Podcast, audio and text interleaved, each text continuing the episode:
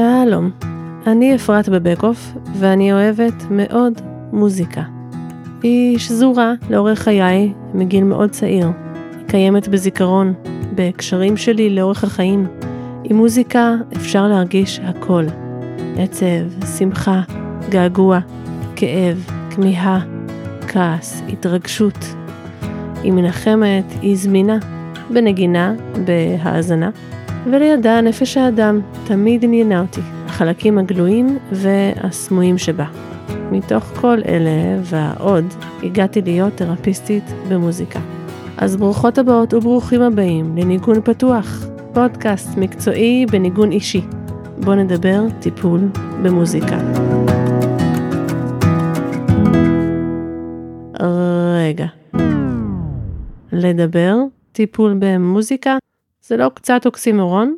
איך אפשר בעצם לומר במילים את הקסם שיכול לקרות כשמוזיקה נוצרת בכאן ועכשיו, ונוגעת בדיוק בנקודה הזו של החיבור בין שתי נפשות?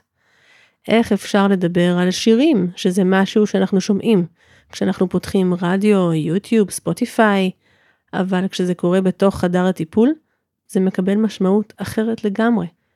איך אפשר להסביר את החיבורים שאנחנו עושים בין עולם הטיפול למוזיקה ולהמשיג אותם, ומהי הדיסציפלינה הייחודית שנקראת טיפול במוזיקה. הפרק הזה יהיה פרק המבוא, ובו נדבר קצת על שאלות של זהות וטיפול במוזיקה. בפרקים הבאים אני אארח מטפלים במוזיקה ונדבר על העבודה שלהם. בכל פרק אנחנו נפתח איזשהו פתח וננסה להבין ולהכיר אוכלוסיות וצורות עבודה וטכניקות, דילמות טיפוליות בטיפול במוזיקה. אז התחלתי עם הרבה שאלות גדולות שעל חלקן אני אנסה לענות. אני אתחיל מרגע לפני 12 שנה, בו מטפל, שאיננו מטפל במוזיקה, ביקש ממני להסביר את מהות החיבור האישית שלי למוזיקה. הקסם שמתרחש כשיש מוזיקה. ואני נעלמתי דום. לא ידעתי מה לענות לו. להסביר את החיבור הלא מילולי במילים, זה לא כל כך פשוט. הסיבה לטעמי שזה לא פשוט היא שבתור מטפלים במוזיקה, אני חושבת שאנחנו מושקעים בשלושה עולמות לפחות. העולם האחד הוא העולם של המוזיקה. כולנו מגיעים מרקע מוזיקלי. כחלק מדרישות הסף לתוכניות הלימוד בארץ של טיפול במוזיקה, צריך לדעת לנגן בשני כלי נגינה. כלומר, אפשר לומר שאנחנו התחלנו את ההכשרה שלנו, או את טרום ההכשרה שלנו עוד מזמן, כשהתחלנו ללמוד לנגן על כלי הנגינה הראשון שלנו. אצלי למשל זה התחיל בגיל 10. אז התחלתי ללמוד לנגן על גיטרה קלאסית, ולימים גם נוסף הפסנתר והשירה. אצל קולגות שלי יש נגני כלי נשיפה, כלי נגינה אתניים, כלי הקשה, קול ועוד ועוד. אנחנו למדנו נגינה, חלקנו באופן יותר קלאסי, חלקנו בדגשים אחרים, רוק, ג'אז, בלוז, מוזיקה קלה. אבל שם זה התחיל, ובתקווה נוכח עד היום, כשקיימים חיבורים שונים בין מטפלים במוזיקה למוזיקה. אנחנו למדים גם בהכשרה וגם בהדרכה או בשטח איך לגייס את הידע והחיבור שלנו למוזיקה לטובת הטיפול. אך עוד לפני כן המוזיקה בחיינו קיימת בפני עצמה. וחשוב לי לומר, החיבור למוזיקה הרבה פעמים מתחיל עוד לפני שלומדים לנגן. הוא מתחיל בקולה של אימא, בשירים שאנחנו שומעים. לעתים זה מאיזשהו חיבור עוד קדום, צעיר הרבה יותר, שלאט לאט מתהווה ואולי מתועל בהמשך לנגינה. העולם השני בו אנחנו מושקעים הוא עולם הטיפול, הפסיכותרפיה והפסיכולוגיה של האדם. וואו, זה עולם שרק הולך וגדל. עולם שאנחנו עושים עמו חיבורים ונשענים עליו גם מחקרית וגם מבחינת ההמשגה. ניקח דוגמה, דני, ילד בן עשר, מגיע לטיפול. דני משחק בחדר הטיפול והמשחק הוא שלב רגשי, נפשי, בהתפתחות שלו. כשדני מגיע לטיפול במוזיקה, יהיו מטפלים שיתבוננו על אופן הנגינה שלו בחדר אה, כמשחק. אם דני למשל הולך לפסנתר ומנגן צלילים חלשים, חזקים, מהירים, עם הפסקה. בין ההשערות שניתן לשער, חלקן גם בהקשר כמובן לרקע ממנו הוא מגיע, אפשר לומר שהוא חוקר את הכלי, משחק איתו. ווינקוט כינה את המשחק היסוד האוניברסלי שמסייע לגדילה. מוליך אל יחסי קבוצה, ואמר שהמשחק יכול להיות צורת תקשורת בפסיכותרפיה. וכך שאפשר לומר שהמרחב הפוטנציאלי של וויניקוט בא לידי ביטוי במרחב המוזיקלי בטיפול במוזיקה, וזאת רק דוגמה אחת מיני רבות להמשגות שונות להישענות מחקרית ותאורטית על תיאוריות מעולם הפסיכותרפיה. בהקשר הזה אפשר להזכיר את uh, המוזיקאי ליאונרד ברנסטין, אותו מצטטת פרופסור דורית אמיר, בספרה להיפגש עם הצלילים, שסבור שיצירת מוזיקה היא משחק. המלחין משחק בעיצוב צורות של צלילים, משחק בדינמיקה, עושה אקרובטיקה עם מקצבים וצבעים. בעולם הטיפול כיום יש הרבה מאוד גישות, שיטות, ספציפיקציות, חלקן קצרות מועד, חלקן תהליכיות יותר, חלקן פונות לאוכלוסיות מאוד מסוימות, ובסוגים שונים של setting, חלקן לכולם ועוד. כולן, להערכתי, מנסות לתת מענה למצוקה, לקושי, להתמודדות, לשאלות וללוות את האדם במסע שלו ובהתפתחות שלו. מתוקף המושקעות שלנו בעולם הטיפול אנחנו נשענים על התיאוריות הללו ומתרגמים אותם בתוך העשייה שלנו. אבל מי מאיתנו לא פגש ילד או נערה או מבוגר שרצה משהו אחר, משחק אחר, דיבור אחר, מדיה אחרת, מה שדורש ממנו גם כן לעבוד, להרחיב, להכיר ולדעת להתייחס נכון, באמצעות עוד הכשרות, הדרכה ועוד. הרבה מטפלים במוזיקה שאני מכירה, מרחיבים ומוסיפים ידע מגוון ורחב בגישות פסיכולוגיות וגוף נפש נוספות. אה, בין אם זה באופן אוטודידקטי, בין אם זה באופן ממוסד, וזוהי חלק מההתפתחות המקצועית שלהם. העולם השלישי בו אנחנו מושקעים הוא עולם הטיפול במוזיקה. בעולם הזה יש משמעות תרפויטית למוזיקה, לשירים, למוזיקה מוקלטת או חיה, לכלי הנגינה לסוגיהם והמגוון שלהם, לאלמנטים המוזיקליים שמובעים דרכם, לאופן ההבעה שבהם עד הניואנסים הדקים ביותר, לשיקוף של מצבי עצמי דרכם, של הבין אישי והתוך אישי, שיקוף של רגשות שונים, שיקוף של צורות תקשורת ומבנים של יחסים ועוד ועוד ונעשות מגוון התערבויות שונות ומגוונות באמצעות המוזיקה. וגם כאן יש רוחב יריעה גדול, וגם כאן יש המשגות ספציפיות וחשיבה ספציפית טיפולית בתוך, בתוך התחום של הטיפול במוזיקה. קיימים סוגים שונים של הדגשים ומסגרות לטיפול. ותרפיה במוזיקה בארץ ובחו"ל היא שופעת בהוגים וכותבים ומאמרים וחוקרים וספרים אה, באנגלית וגם בעברית יוצאים יותר מאמרים וספרים, עבודות תזה, דוקטורט על טיפול במוזיקה בשנים האחרונות, שמאירים את העבודה שלנו וחוקרים אותה ממגוון של כיוונים. אז כן, אנחנו מחזיקים שלושה כדורים, או יותר נכון לומר המג'נגלים, שלושה כדורים באוויר, שיש להם קשר ושיח ביניהם כל הזמן, והשיח והקשרים הם חלק מהותי בהתפתחות שלנו כמטפלים במוזיקה. כמטפלת במוזיקה שנמצאת בהתפתחות, בשביל להזין את העבודה שלי, את היכולת שלי להיות ורסטילית, דינמית, רגישה די ומדויקת יותר עבור המטופלים שלי, אני מאמינה שכדאי שאזין את שלושת העולמות הללו, את המוזיקה, את הטיפול ואת הטיפול במוזיקה. ולמה אני מספרת לכם את כל זה? כי אני חושבת שההחזקה של שלושת העולמות הללו, זה מה שמייחד את הטיפולים באומנויות בכלל, והטיפול במוזיקה בפרט. שזה מאתגר, ודורש מאיתנו לעשות חיבורים שהם מורכבים, שדורשים התבוננות, וחקירה, ולמידה.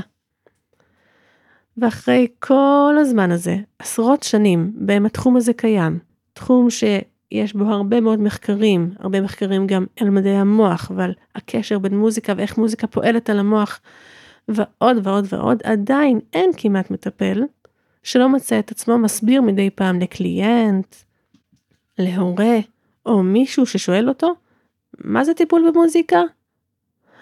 אז באתר של הארגון האמריקאי לתרפיה במוזיקה AMTA מגדירים טיפול במוזיקה כשימוש קליני ומבוסס מחקר של התערבויות מוזיקליות על מנת להשיג מטרות אינדיבידואליות בתוך קשר טיפולי, על ידי מטפל מוסמך שסיים תוכנית הכשרה של תרפיה במוזיקה. גם נותנים דוגמאות למה זה טיפול במוזיקה, לדוגמה, לעבוד עם ילדים ומבוגרים על מנת להפחית אפיזודות של כאב, או לעבוד עם ילדים עם אוטיזם על מנת לשפר את מיומנויות התקשורת שלהם, לעבוד עם פגים, עם מבוגרים על מנת למתן את ההשפעות של הדמנציה ועוד. וגם כאן, יכול להיות שכאן בארץ אנחנו ניתן הגדרה קצת אחרת, עם הדגשים אה, אחרים, רחבים יותר, אולי חברתיים יותר, אולי רגשיים נפשיים יותר. באתר הזה כתוב גם מה זה לא טיפול במוזיקה. למשל, תלמיד תיכון שמנגן עבור אנשים חולים שמאושפזים בבית חולים. או דוגמה אחרת, מישהו מנגן על הפסנתר בלובי. אדם חולה אלצהיימר מקשיב למוזיקה באוזניות שלו. סלבריטאים שבאים להופיע לאדם במצוקה. כל אלו הם לא טיפול במוזיקה. מהדוגמאות האלה ניתן להבין שכשמוזיקה מתרחשת על ידי אדם שאיננו מטפל במוזיקה, ולא עם הבנה של כיצד המוזיקה יכולה לפעול על הגוף ועל הנפש, היא איננה טיפול במוזיקה גם אם היא מאוד מהנה. זה מעניין, ובאמת אפשר לחשוב על עוד הגדרות שהן משתנות ואחרות. כך או כך ניתן לגזור מההגדרה הזו את ההבנה שבטיפול במוזיקה יש את הקשר בין המטפל למטופל, ואת הקשר של שניהם למוזיקה, שלהם האישית ושל זו שנוצרת בחדר, או במרחב הטיפולי, יהא מה שיהיה, ושהמטפל במוזיקה עושה התערבויות באמצעותה. פרופסור דורית אמיר, תרפיסטית במוזיקה ותיקה, חוקרת, ומי שהקימה את המחלקה לתרפיה במוזיקה באוניברסיטת בר אילן ועמדה בראשה שנים רבות, כותבת בספרה להיפגש עם הצלילים, שפסיכותרפיה באמצעות מוזיקה שונה מגישות טיפוליות אחרות, בהישענות המסיבית שלה על חוויות מוזיקליות. המוזיקה היא אומנות שמאפשרת הבעה, קשר ותקשורת אנושיים. הייחודה הוא באופן ההבעה, הצירופים הצליליים. אה, ואיך בעצם זה קורה? השימוש במוזיקה, כותבת אמיר, נועד להעמיק, להרחיב ולדרבן את התהליך הטיפולי, ועיקרו להגיע לשינויים סובייקטיביים בעולמו הפנימי והבין אישי של המטופל. ביסודה של הפסיכותרפיה באמצעות מוזיקה, עומדת ההנחה התאורטית שהמוזיקה שהמטופל יוצר היא ראי לרבדים השונים, המודעים והלא מודעים במבנה הנפשי שלו. באמצעות כלי המוזיקה שבוחר המטופל, באמצעות המוזיקה שהוא משמיע, הוא מבטא תחושות, הרגשות ומצבים של כאן ועכשיו של עולמו הפנימי, וגם קווי אישיות ודפוסי התנהגות המאפיינים את סגנון חייו. כך כותבת דורית אמיר.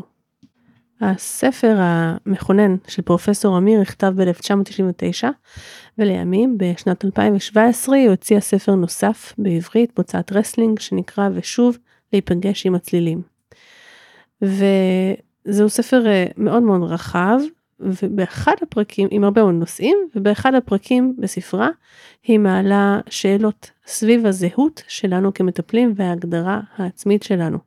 והיא כותבת, הזהות היא המשכית, וכוללת התאמה בין המרכיבים השונים של הדיסציפלינה, פרקטיקה, תיאוריה ומחקר. וזוהי זהות דינמית וניתנת לשינוי. אם אנחנו מושקעים ונעים ובשיח בין שלושת העולמות שהזכרתי, מוזיקה, טיפול וטיפול במוזיקה, ייתכן שיהיה לנו גם דרך שאנחנו נצטרך לעבור עד שניצור את הזהות שהיא המינון המדויק יחסית של מי שאנחנו כמטפלים, ואנחנו עלולים למצוא את עצמנו בדילמות מתוך הריבוי עולמות הללו. אה, למשל ניסוח מטרות, בטיפול במוזיקה, כמו בכל מקצוע טיפולי, חשוב מאוד שיהיו מטרות, מדידות יותר או פחות. מגיע מטופל לחדר, אמורות להיות לי איזה שהן מטרות, בעצם שלהם אני רוצה להגיע אה, בטיפול הזה. לדוגמה, אה, שיפור ביכולת הוויסות הרגשי של המטופל. נגיד שיוסי הוא אה, נער שמגיע לטיפול, והוא נער מאוד מאוד סוער שמתקשה מאוד לווסת את עצמו בסיטואציות אה, מסוימות, סיטואציות חברתיות או סיטואציות אה, לימודיות בהם הוא פוגש אה, את התסכול או, או קשיים או חוסר יכולת אה, נגיד להצליח כמו שהוא היה רוצה. אז שיפור ביכולת הוויסות הרגשי של המטופל, לדעת קן אייגן, שהוא תרפיסט במוזיקה ומנהל מחלקה לתרפיה במוזיקה ב-NYU, כיום כבר יש יותר הכרה בכך שמטרות מוזיקליות הן מטרות לגיטימיות בתרפיה עם מוזיקה. כלומר, ייתכן שמטרה מוזיקלית של מטופל כזה תהיה המטופל ינגן מוזיקה בעוצמות שונות. משתנות ודינמיות, אה, תוך כדי תנועה ביניהן, ועם מעט תיווך של המטפל על מגוון של כלי נגינה. רגע, רגע, זאת מטרה, או שזאת אסטרטגיה? וכאן יש לנו איזשהו אתגר. האתגר הוא גם כלפי חוץ, אנחנו עובדים במוסדות שאינם רק טיפול במוזיקה, שיש בהם עוד סוגים של מטפלים, אנחנו חלק ממערכת טיפולית שלמה, לעיתים קרובות גם חינוכית. אז איך אנחנו מקישים בין המטרות הטיפוליות הכלליות, אלו שנגיד גם אדם שאיננו מטפל במוזיקה יבין, למטרות המוזיקליות, ואיך אנחנו מתרגמים את המטרות הללו, ואולי גם מחברים ביניהם, וזה כבר כלפי פנימה, אני כמטפלת בחדר. האם אני מתרגמת את המטרות הכלליות? האם אני, אה, המטרות המוזיקליות עומדות בפני עצמן? האם המטרה היא רק אסטרטגיה? אלו כל מיני שאלות שאני חושבת שאנחנו יכולים לפעמים להיות עסוקים בהן. יש כאן שאלה גדולה שאני חושבת שרובנו ואולי כולנו דנים בה, מתמודדים איתה, מתנהלים איתה, וייתכן שעם כל מטופל מחדש, והיא כמה המוזיקה היא מרכזית ופועלת בפני עצמה. והאם המוזיקה היא אמצעי להגיע למילים? האם זה Music as Therapy? המוזיקה היא התרפיה והיא פועלת בפני עצמה. או שהמוזיקה היא אין תרפי, ואז היא אמצעי ל, לדוגמה, היא תהליך שעוברים על מנת להגיע לתובנות מילוליות, או היא עוד מדיה, בין שלל מדיות, בהם אנחנו נעזרים על מנת לעזור למטופל. יש מטופלים שנרגיש ונדע שהמוזיקה שנעשית ביחד או ששומעים ביחד בחדר היא תרפויטית לכל דבר, ושהטיפול במוזיקה פשוט קורה. זה הטיפול. אבל יש לא מעט מטופלים שזקוקים למילים בחדר, ולפעמים גם אנחנו זקוקים להן. יש מטופלים שזקוקים לרבדים אחרים של טיפול כמו משחק, שיח. יש שלא ירצו מגע דווקא עם המוזיקה החיה או המושמעת בחדר, מכל מיני סיבות. ואז, כמה אנחנו מנכיחים אותה? איפה ואם אנחנו יוזמים אותה ומזמנים אותה? האם זה אומר משהו על המטופל? אולי יש כאן צורך סמוי שצריך לתת לו מענה, ובכלל, אולי מוזיקה זו גם הצורה שבה אני הוגה את המילים, ההתכוונות שלי, הנימה, האינטונציה והמלודיה שלי. אני מאמינה שאפשר וכדאי ליצור זהות אישית טיפולית אינטגרטיבית, שמאפשרת לנו להיות נאמנים לעצמנו ולמי שאנחנו, וזוהי זהות שהיא מתהווה מתוך המוזיקה שלנו, מתוך חיבור לשיח טיפולי וחשיבה אותו, ומתוך חיבור לשיח שמטפלים במוזיקה. אה, היא מתהווה מתוך שאלת שאלות, מתוך חקירה והתבוננות.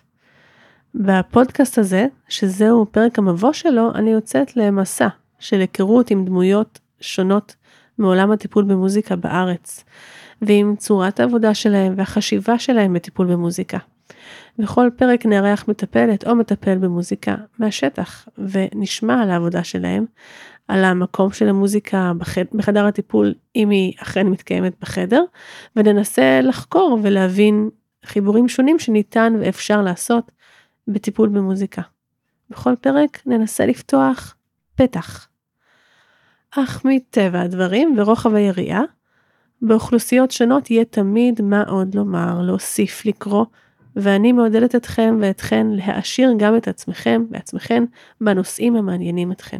אם יש לכם שאלות, הערות או הערות או תגובות, אשמח שתכתבו לי למייל המצורף. אה, תודות, תודה רבה להדס אורודי, רעיונאית מוכשרת על הכוונה אסטרטגית בכתיבה ובתכנים, ולעופרי טנחלסון, תרפיסטית במוזיקה וקולגה יקרה מארצות הברית, על גיבוי, אמונה, סיוע ועזרה עד לפרטים הקטנים. ותודה לכן ולכם על ההאזנה.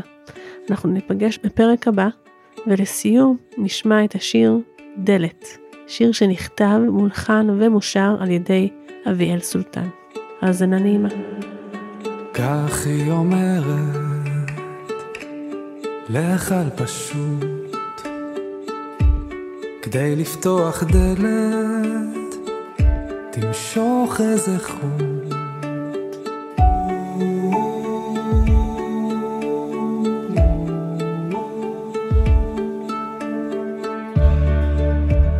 רגוע, לאט עם הדיבור,